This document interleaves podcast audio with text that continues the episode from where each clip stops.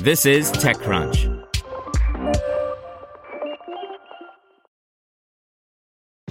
This episode is brought to you by ShipStation. You know, folks, I'm all about working smarter, not harder. Running a successful e commerce business can be really convoluted, and honestly, you have enough going on. So, I want to introduce you guys to ShipStation. I love using ShipStation because it makes it so much easier to automate all my shipping tasks, and I can manage all my orders in one simple dashboard. Work less and ship more with ShipStation, the innovative tool that helps turn your shipping challenges into opportunities for growth. Go to shipstation.com and use code TechNews to sign up for your free 60 day trial. That's shipstation.com code TechNews. Welcome to TechCrunch Daily News, a roundup of the top tech news of the day. Brought to you by Quip. The Quip electric toothbrush is designed to make good habits simple with a sleek design, timed vibrations, and new brush head delivered every three months to keep your brush fresh. Sets start at $25. Get your first refill free at getquip.com slash techcrunch. SoundCloud might be turning things around. Uber and Postmates lose a round in their legal fight against California's gig worker law. And we've got the latest on companies canceling at MWC.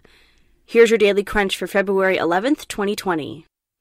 First up, music streaming pioneer SoundCloud has raised $75 million from Pandora owner SiriusXM. The deal with SiriusXM is a positive development for SoundCloud and could represent a reversal of fortunes for the business. At one point, it was close to running out of money when it restructured and laid people off, with one founder, Alex Ljung, who stepped down as CEO but remained chairman, raising emergency funding, and the other co founder, Eric Wahlforss, leaving last year.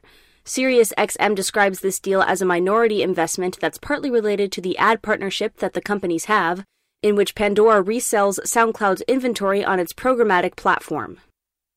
Next up, a U.S. District Court judge has rejected Uber and Postmates' request for an injunction against California's gig worker law.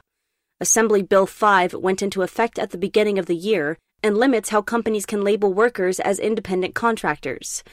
While meant to protect contractors, the legislation has been criticized by some freelancers who say it restricts their work opportunities and ability to earn money, as well as tech companies whose business models rely on gig workers.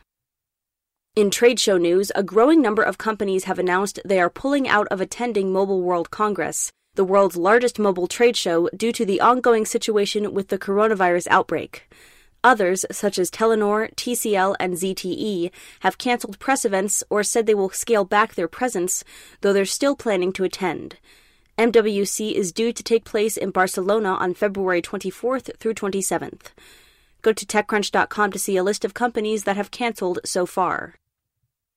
In security news, U.S. prosecutors have charged four Chinese military hackers over the 2017 cyber attack at Equifax, which resulted in a data breach involving more than 147 million credit reports. The nine charge indictment was announced yesterday against Wu Zhiyong, Wang Qian, Xu Ke, and Liu Lei. The Justice Department said the four work for the Chinese People's Liberation Army. In entertainment, according to the latest total audience report from Nielsen, streaming accounts for nearly one fifth of total U.S. TV watching. The firm reports that among U.S. homes that are capable of over the top streaming, 19% of their TV time was spent on streaming during the fourth quarter of 2019.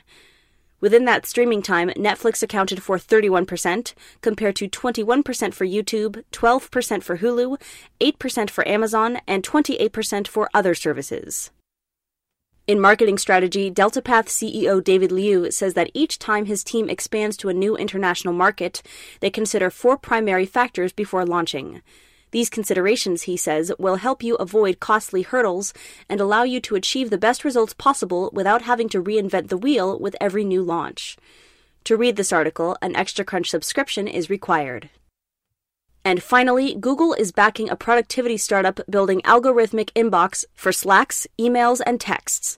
The oddly named Nuff Said is releasing its first oddly named product, Inflow, into early access, bringing multiple collaboration platforms and a calendar into a single inbox.